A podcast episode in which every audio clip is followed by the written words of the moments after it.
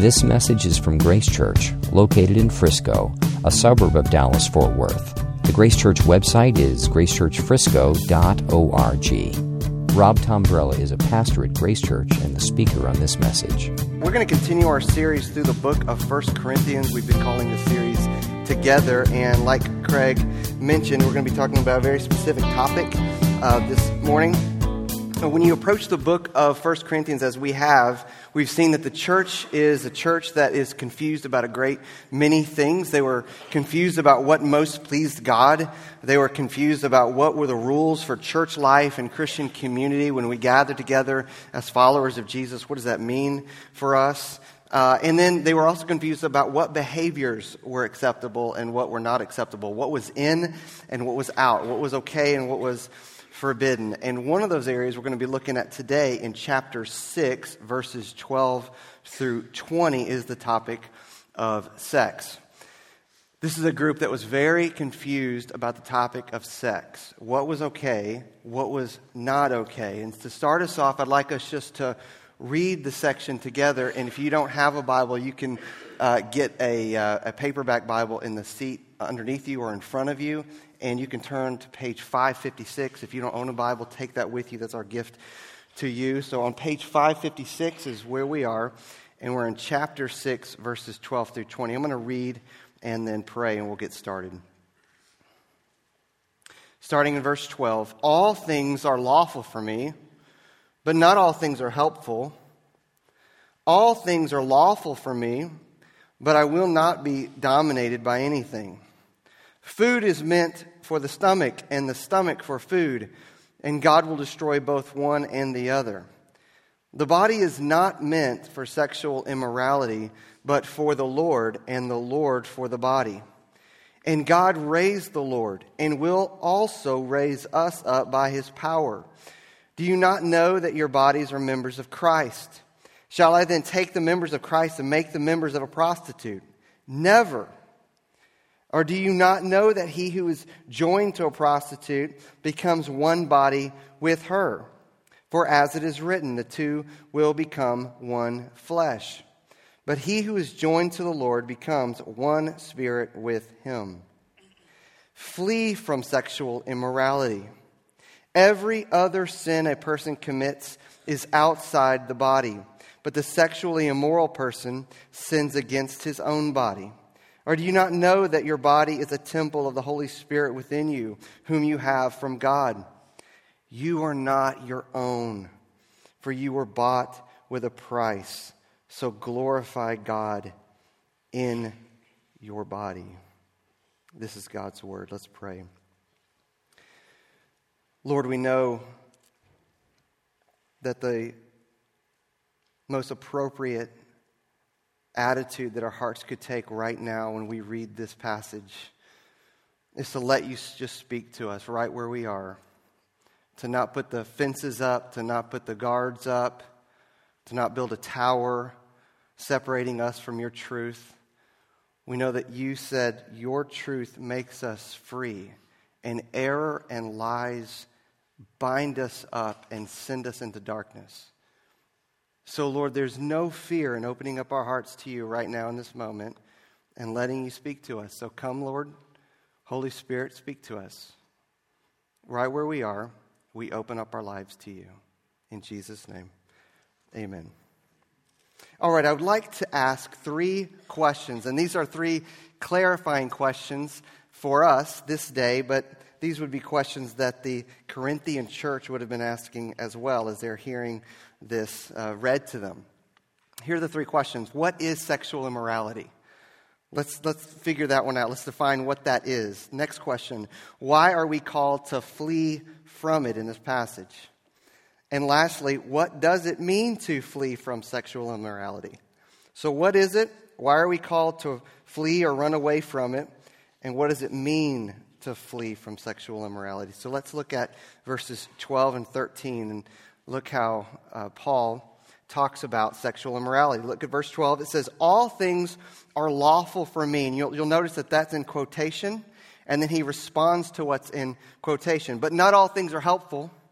And you notice there's another phrase, all things are lawful for me, also in quotation. And then he responds, but I will not be dominated by anything. And lastly, there's another quotation, food is meant for the stomach and the stomach for food. And he responds, and God will destroy both one and the other. The body is not meant for sexual immorality, but for the Lord, and the Lord for the body. So, what he's responding to is actually the slogans of the city of Corinth. This is uh, uh, the, the city had slogans, and people would repeat the slogans of the city. So, just as a reminder, if you're brand new with us, Corinth was a seaport city that was renowned for its commercial success and its money and renown for its sex and its liberty in, in relations to sex and the topic of sex. In the center of the city, if you can just picture this, is a temple that was dedicated to the worship of Aphrodite, the goddess of love, which to them translated sex. Okay? It had a thousand cult prostitutes who would descend on the city every evening to sell their services and teach people to literally glorify and to worship sex and to pull people into this cult. In another area of the city was the temple of Apollos, which glorified male beauty and pedophilia. Everything that could go down went down in Corinth. David Prior writes about it this way Corinth was the biggest city Paul had yet encountered, a brash new commercial metropolis, squeezing a quarter of a million people into this small area. If the love of Christ Jesus could take root in Corinth, the most populated, wealthy, commercial minded, and sex obsessed city of Eastern Europe, it must prove powerful anywhere. So, Paul has spent 18 months planting this church. That's far longer than any other place that he had been up to this point. He spends a year and a half planting the church, and he's very concerned that the, the, the teaching of the city and the culture of the city doesn't infect the, the Christians who put their faith in Jesus. And so these slogans all things are lawful for me. Food is meant for the stomach, and the stomach is for food. It was kind of the idea that if you can afford it, and that was also known in that day. It was a very expensive place to live. If you could afford it, there are no boundaries in Corinth. So come, live here, and there are no boundaries. And uh, when it says food is meant for the stomach and stomach for the food, essentially it means that there, um, whatever, uh, whatever your appetites are, if you have a feeling for an appetite, then just meet that and just satisfy that. And so when it came to sexual immorality, Paul is saying something exactly the opposite of that. He's saying the body is not meant for sexual immorality, which would have been a radical thought to Corinthians. What are you talking about? If, if my body desires sex, why would I not give over its whatever it desires? So that's a, a really radical thought. And he's been talking about that throughout the book of First Corinthians. And he uses the word porneia, porneia, to describe sexual immorality. And essentially, that means sex outside of marriage between one man and one woman.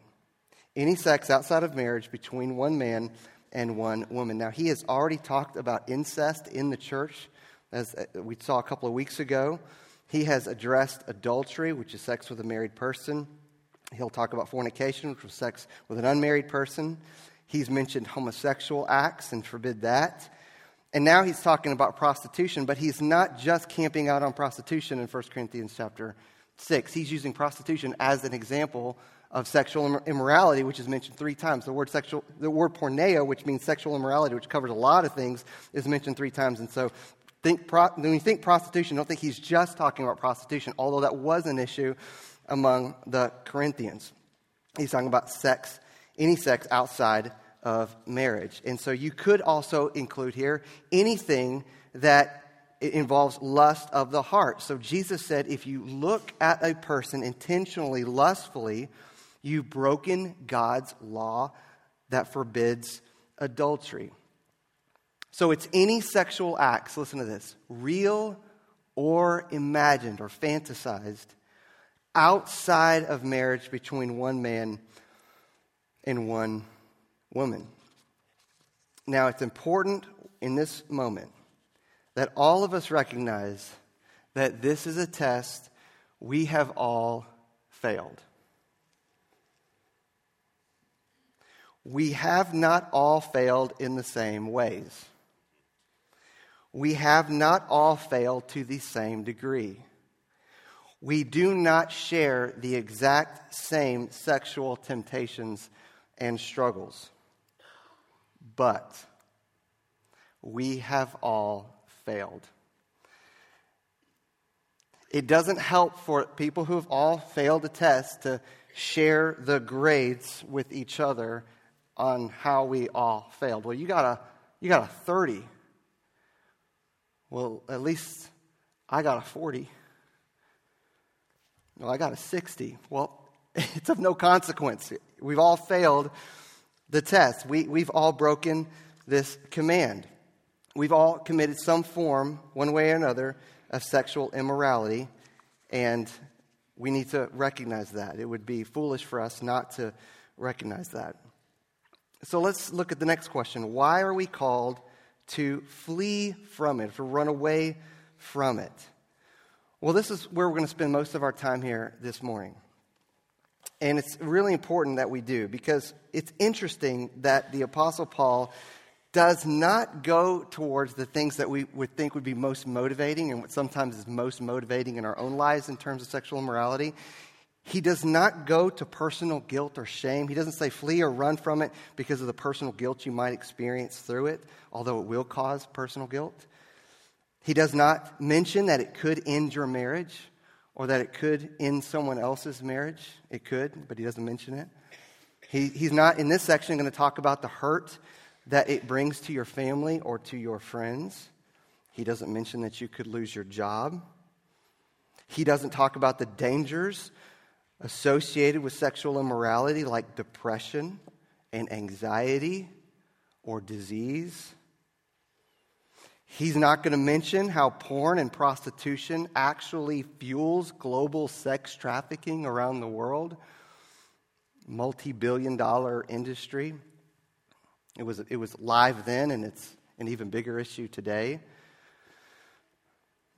So, all of those reasons could be true and motivating, right? All of those are motivating reasons. And he will address some of those in other places in 1 Corinthians. But none of those reasons are more significant than the gospel and, and the way that the gospel promises this new way that God dwells within sinners in the new covenant, which is what he's going to talk about. God dwells with sinners in a spectacular way in the new covenant. And he's going to describe it three, three ways specifically. First, he says in verse 13 and 14 that our bodies are meant for Jesus. Do you see that word meant for? It's a radical concept.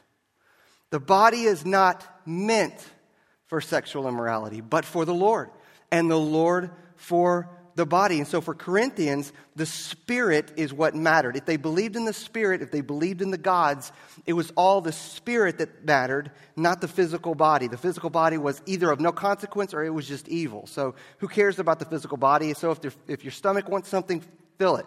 If your sexual organs want something, meet the need. The body wasn't meant for spiritual things among the city of Corinth. And here, Paul is going to share the gospel and talk about God, and he's talking about how God raised the Lord. That's the, the master Jesus. He's talking about Jesus here. And so he's referencing how in Genesis, God created man and woman and declared that they were good. Now, that's a radical concept to the Corinthians that God would create flesh and bone human beings and say, that's good. That's good. And even though men and women turned their back on God, Adam and Eve did, and all of humanity walked out of the garden along with Adam and Eve. God enters into the human experience through Jesus and takes on flesh and takes on bones to bring sinners back into a relationship with God. And that's what he says right there. And God raised the Lord. He raised Jesus from the dead, raised him physically, not just spiritually, raised his physical body up out of the tomb, and then he connects that to us and will also raise us up by his power. So those who put their faith in Jesus when he came up out of the tomb, there's a promise that we also will be raised, and not just spiritually, not just a spiritual resurrection, but a physical resurrection. So, resurrection is at the heart of the gospel message. And when you think resurrection, it's not just death to life, it's not just turning the, the lights from off to on. You were dead and you were alive. As powerful and as, as amazing as that is, but it's redeeming the human body, flesh and bones, to something better than what was experienced at the garden. It's not just going back to the garden, to, to sort of pre sin state, to where we all go back to the garden and we exist as Adam and Eve existed in the garden. When Jesus came up out of the tomb, it wasn't going back to the garden, it was redemption fully into something that was new and better, a better creation than even what was experienced in the garden. That was Jesus' experience when he came up out of the tomb. And so Paul is referencing hey, Jesus not only took on flesh and blood, not only did God take on bones, and so in and of itself it can't be evil. But those who are created in the image of God, and even though they have fallen away from God, Jesus redeems and it's his intention to raise the physical body up. And so he's elevating the physical body far beyond the Corinthians can even imagine up to this point. This would be a shocking kind of summary of how God thinks about physical bodies. And if you don't think that God cares about your body or other people's bodies, if you're tempted into this same error that the Corinthians had, you'll be tempted to abuse it. You could hate your body. You could hate other people's bodies and be tempted to self harm or just blatant neglect.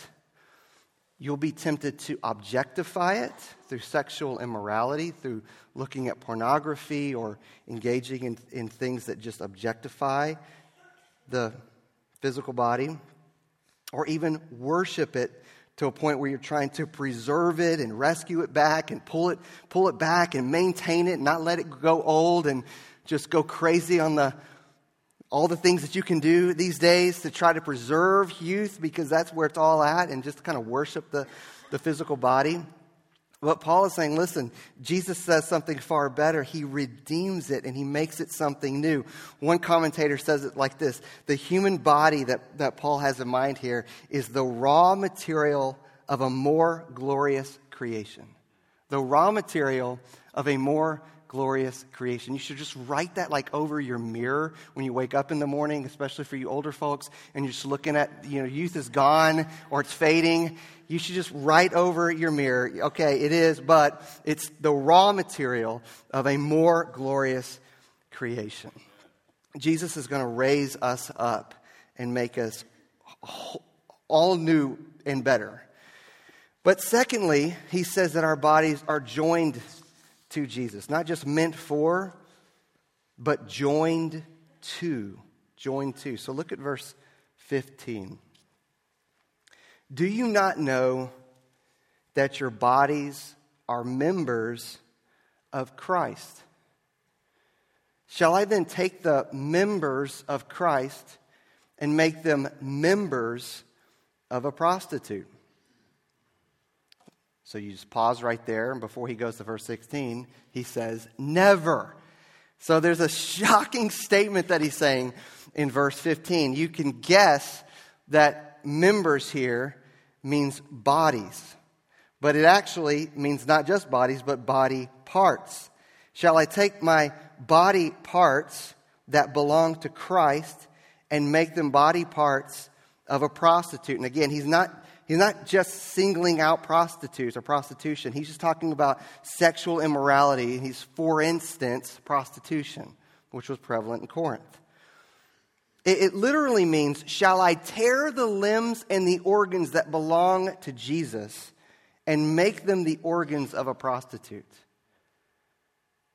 And that's a shocking question.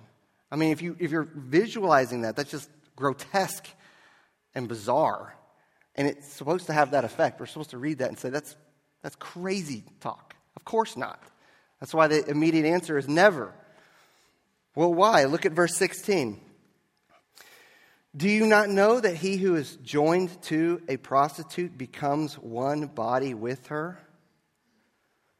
For as it is written, the two will become one flesh.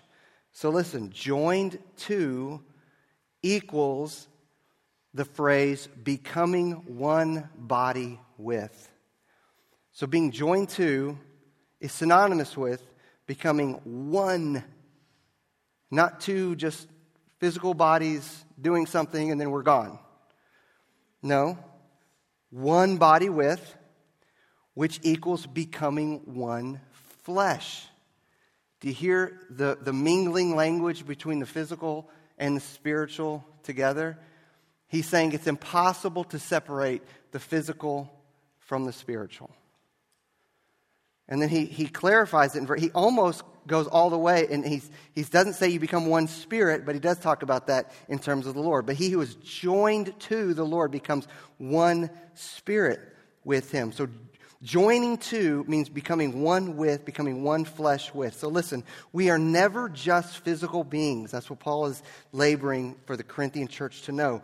We are spiritual beings, and sexual intercourse intertwines not just two bodies, but two souls, two eternal souls, two eternal souls made in the image of God.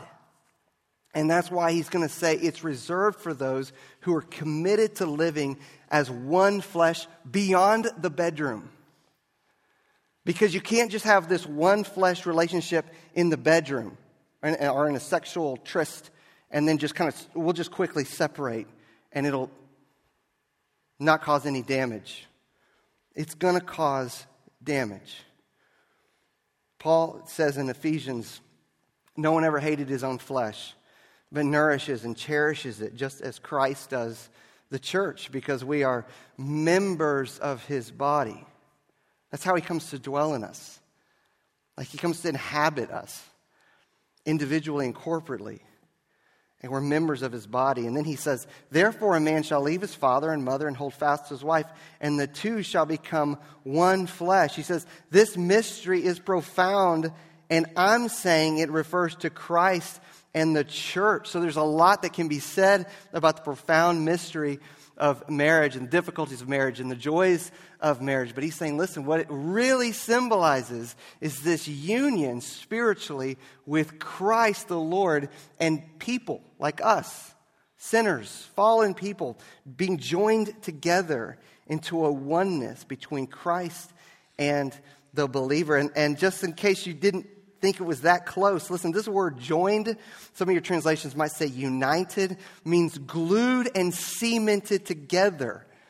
Two personalities now becoming cemented and glued together. And that's the picture of the gospel. When we put faith in Jesus, through his spirit, we are cemented to God. We still retain our personality. You are still you, and I'm still me and Jesus is still Jesus. We don't enter into some kind of deity. We're not, you know, deified people or something weird like that. We are still us, but our personalities are now mingled together and glued together and cemented together. And uh, if that's a lot to take in, I agree. It is, it's a lot to think about. Theologians historically have called this idea of being joined and united to Christ as union with Christ. Union with Christ. It's where we're spiritually one with Christ. And a simple de- definition is, is simply this Union with Christ means to be spiritually as close as close can be.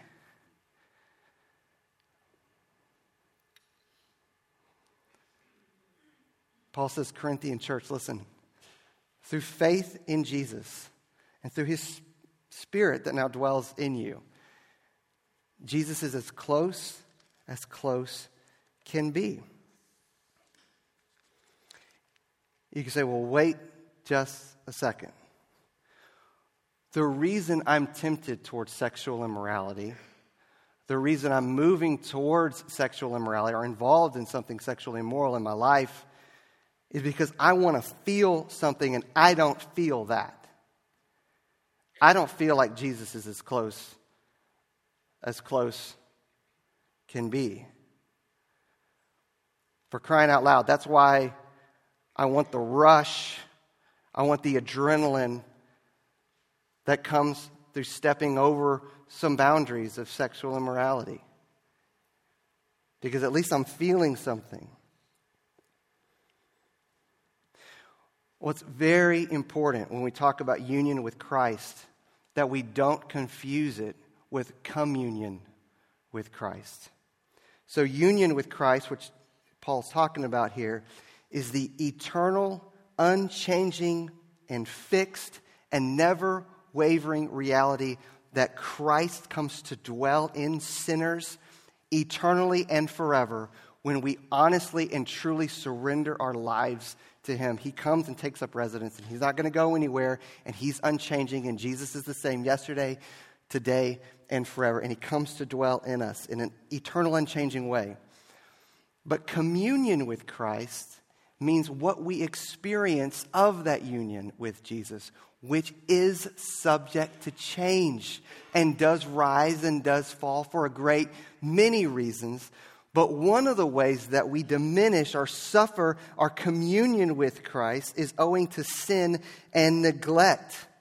And so, listen, if you are tempted to continue to follow through in something sexually immoral in your life, you could be here today and you're like, I don't know how to say no to this. Well, he's saying right here, listen, yes, there's going to be some, some painful scars that you're not going to be able to avoid horizontally whenever you break that off with that individual. You don't think that that's not going to cause some, some painful scars that you're going to need to walk through and it might stay with you for a very long time afterwards. So there's that horizontal aspect. But he's saying the greatest pain will be the diminished joy and peace of the Spirit of Christ who dwells in you, now being replaced by spiritual confusion and depression and anxiety and a lack of assurance. Folks who wander into sexual immorality, when you've wandered into sexual immorality, have you ever asked the question, Am I even a Christian? Am I even a believer? I don't even think I'm saved. I don't even know what joy of the Lord is anymore. My peace is gone. My joy is gone. And you can try to f- fake it outwardly, but sexual immorality has a way of just stepping into the darkness where there's a lot of confusion and fear and depression because there's a lack of truth there. So it's important that we know that our bodies are meant for Jesus and that He dwells in us spiritually in a very powerful, significant way. But look at verse 18. He, he says to flee also because our bodies are bought by Jesus, meant for, joined to, and bought by. So in verse 18, he's going to say, Flee from sexual immorality. Every other sin a person commits is outside the body, but the sexually immoral person sins against his own body. That's a fascinating place to lead out with because we could tell story after story of the hurt that sexual immorality ca- causes horizontally. And as I've already mentioned, that there's a motivating effect to realize that it could really hurt some people in my life, will hurt some people in my life. But it's actually not where he starts. He says, Every other sin a person commits is outside the body, but the sexually immoral person sins against his own body. Why? Do you not know that your body is the temple of the Holy Spirit within you? Notice that language. The Holy Spirit now dwells within you, whom you have from God. You are not your own. You were bought with a price. He says, Listen, your members and your limbs now belong to Jesus. If He dwells in you, you are now a sanctuary and a temple. You're something holy and set apart for God who now dwells in you. And He dwells in you all the way, holistically. He owns your mind, He owns your eyes, He owns your hands and your feet and your sexual body parts as well. He owns it all. And He purchased all of that, He bought all of that with His body. His body was completely broken on the cross, visible to the display of everybody, hanging naked on the cross. Blood coming down from his head and his hands and his feet, running down his body.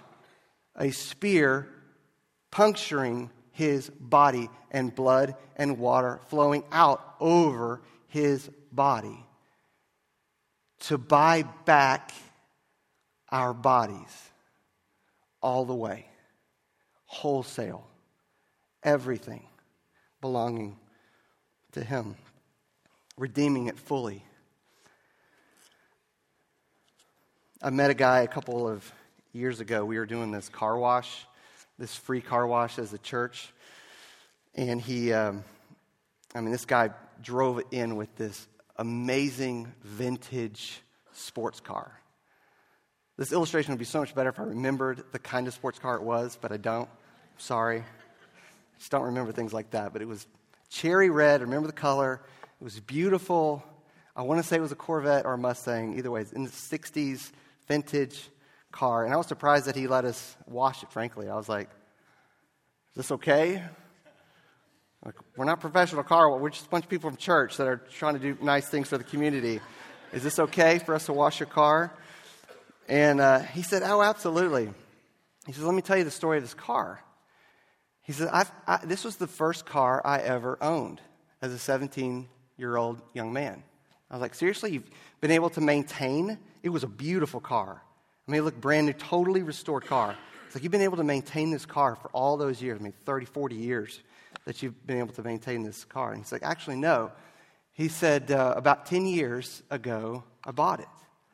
Uh, this was the car I owned when I was 17, and I went off to fight in the war, and I gave it to my brother. My brother had owned it, and he sold it to somebody, and that person sold it to somebody, and that person sold it and sold it and sold it, and they lost track of the car. And he always missed this car. He always wanted this car back. I mean, he just loved this car. He had memories of this car, and he, he, just, he just wanted the car back. So he, later on in life, gets to this place where he now has the means to purchase a vintage, this vintage car. And so he starts looking online, just trying to find uh, uh, car after car, just trying to locate a car that was exactly the same year, exactly the same thing, so he could have the memories that he had in this car. And so he, uh, he sees a couple of options, but none of them, none, they all fall through. And so finally, I mean, I think he set out in Midland or something like that uh, through eBay or something, he sees a car that looks similar to the car he drove when he was in high school. He gets out there, he looks over this car, he's excited about the idea of restoring a car that looks like his, his old car. And as he's looking it over, he sees the dents that he made in the car. And he, he recognizes uh, things that were unique to his car when he gave it to his brother all those many years ago. And he realizes that, wait a second, this is my car. This is my car. And so he asks the lady, Where did you get this car? And she says where she bought it from. And he tracks that down and tracks it and traces it all the way back to his brother and realizes that this is my car. And so listen to this. He, it wasn't running, it was just in a garage. It had been sitting there for years. It was just paint was all gone, engine, I mean, nothing was working about this car. He, he bought the car and step by step restored the car to its pristine condition of where it is today, just driving it around town. And, and he, brought, he brought it back to life. Literally brought, brought the, I mean, not only had to put engine in it and get it to where it was running and starting again, but restored it completely. And the, the, the, best part was he left some of the dings still in that. Not, not visible to us, not, not known to us. You, he had to point them out to me and tell the story about where and how he got those, those dings in the car. But when he restored it, he restored it and he left, he left the dings in there. When we're bought back by Jesus, He restores us and He redeems us. He still sees the scars, and we still know what happened back then. But they're visible only to Him. Well, let, us close with this. What does it mean to flee from sexual immorality? What does this mean? Because you could be hearing all of this and saying, I, I hear what you're saying, but I, I don't really know what it means to run away or to flee from sexual immorality. Well, that word flee is very important to this topic. Flee from sexual immorality. That means anything that's tempting you, anything that you're involved in, anything that you're about to do, flee, which means to escape and to run away as fast as you can. That's literally what the word means. So, run would be powerful, run away. But flee means escape and run away as fast as you possibly can. And if you think Paul's just being kind of prudish about this topic of sexual morality and he's just being a little bit over the top, he is just echoing the sexual ethic that Jesus taught from the Sermon on the Mount when Jesus said, You've heard it said, you shall not commit adultery, but I say to you that everyone who looks at a woman with lust, lustful intent has already committed adultery with her in his heart. If your right eye causes you to sin, tear it out and throw it away. That's exaggerated language, yes, but radical language in terms of how we take strong action and radical action uh, uh, regarding anything that's dragging our hearts away from God. He says, if your right hand causes you to sin, cut it off and throw it away, for it's better for you to lose one of your members than that your whole body go into hell. And so, listen, Jesus said some radical things about how we respond to sexual immorality because the dangers are so prevalent and we can be so easily pulled away, not only into sex, but away from God. And that's what Jesus is warning about. One, one commentator said it this way Temptations towards sexual immorality was so common in Corinth that mere disapproval would never work. Strong, evasive action was necessary strong, evasive action. You know, I grew up in Galveston, and, uh, you know, you hit hurricane season in Galveston, and you see a hurricane coming, and you take strong, evasive action when you see a hurricane coming. But do you know that the leading cause of weather related deaths in the U.S. is not hurricanes, not tornadoes, not blizzards. Anybody know what they are? Flash floods. Do you know why they are? Because they are familiar and they are ignored. And half of the deaths related to flash floods are car related. So people are in the car and they see, I can get past this. I can just drive on through it. And sexual immorality is the familiar but deadly flash flood that will take you under if you do not heed the warnings. Listen, it's deeper than you think, and it's stronger than you think. And so heed the warnings and turn the car around. Now, can you remember a time when you experienced running as fast as you could from something? This might take a, this might be a little difficult. Can, think back to a time when you actually ran away as fast as you could, as if your life depended on it. For some of you, you're going to have to think way back to like a childhood memory. I can remember the first time I heard the clap of, a, of Texas thunder. I was in the garage by myself, and I, I was alone by myself in my garage in Round Rock. I heard the clap of a Texas thunderstorm, and I ran as fast as I could into the house, much to the laughter of my family. And I didn't care because I was scared to death. And I still can't sleep in Texas thunderstorms. People say, Oh, I love Texas thunderstorms. I love to sleep. I think you're crazy. I love Texas. I love Texas, but I hate Texas thunderstorms, and I can't sleep a wink when they, when they start up. Um, the most recent time I, I ran from something as fast as I could was from a wasp nest in my backyard. And I had a can of wasp spray and I was ready for all those little boogers. I was like, I was like, come on, boys, look at this. You know, I just love to act all manly in front of my boys. And so I get up to this wasp nest and I've got this can. I shake it. I think I've got plenty in the can.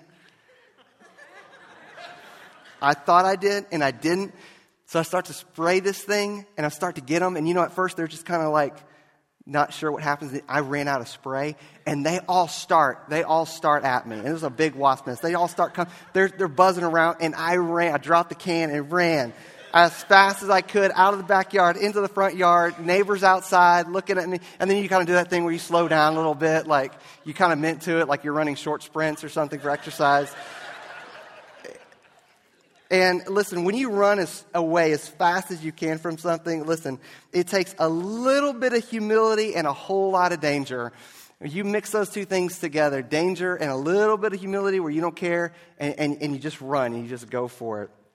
And so, when you think about running away and fleeing from sexual immorality, it's just important to think about what do I need to do? Is well, you just need to humble yourself. You need to ask for help. All it takes is a little bit of humility. You have to not worry about what somebody's going to say to me if I raise my hand and say, I'm, I'm caught up in something and I need help. Can somebody just resolve today to say, you know what, I'm not going to go another day with this confusion in my life, this darkness in my life, with this temptation in my life, I'm going to raise my hand, I'm going to exercise a little bit of humility, and I'm going to run away as fast as I can, and I'm going to ask for help. I'm going to ask God's forgiveness, and I'm going to ask help from somebody in my life. Well, I wish I could say that all we have to do to run away from sexual temptation is just the temptation itself. But you know that the devil doesn't just tempt us with sexual immorality? That might be an easy win for us. Like it's just sexual temptation. So if I just get past that, then I'm, I'm okay. The devil also accuses and the devil also condemns. And here's how the cycle works you fall into sexual sin, sexual temptation, and then you hear the accusing voice of the devil saying something like, You did that? You did that? You thought that? You went there? You crossed that line? That's accusation. The cycle continues into condemnation. Well, since you did that, don't think for one second God cares about you anymore. You're done with God and you're done with the church and you're done with grace and you're just done. That's condemnation. And the interesting thing about accusation and condemnation is it always follows what do you think? Temptation. Well, since you're done, since you're a failure, and since God doesn't care about you anymore, would you like to do it again? Now, if we're honest, we all have experienced this cycle of temptation and accusation and condemnation. So it's so important that we end this sermon on verse 19 and 20. Listen to what Paul says.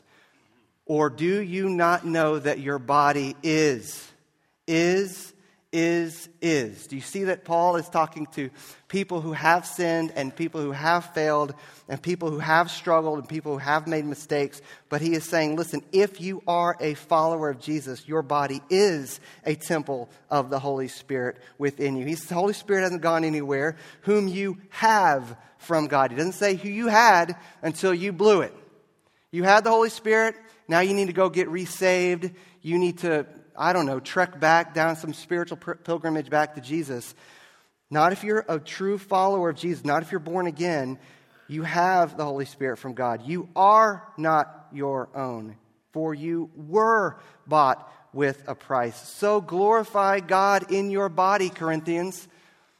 If you failed, get back up, repent of your sins, ask for help, and glorify God in your body who is within you. You are still a temple. God's not done with you. God's not finished with you. Don't listen to the voice of accusation. Don't listen to the voice of condemnation. That's how we saw last week where he finished that whole little section uh, in, in verses 9 through 11, he says, Do you not know that the unrighteous will not inherit the kingdom of God? Do not be deceived, neither the sexually immoral, nor idolaters, nor adulterers, nor men who practice homosexuality, nor thieves, nor greedy, nor drunkards, nor revilers, nor swindlers will inherit the kingdom of God. In other words, sinners, sinners left to themselves, doing their own behaviors, don't inherit the kingdom of God. But he says, You're not just a sinner. Yes, you sin, but you're not just a sinner anymore. And such were some of you. But you were washed, you were sanctified, you were justified in the name of the Lord Jesus Christ and by the Spirit of God. He's not going anywhere, He has not left you. You may have wandered into something you need to repent of and acknowledge that, but He's not left you. So here's how we're going to close. We're going to close with praying. If you could all stand with me, I'm just going to take a moment and close by praying, and we're going to dismiss. You've been listening to a message from Grace Church. For more information, visit our website or write us at podcast at gracechurchfrisco.org.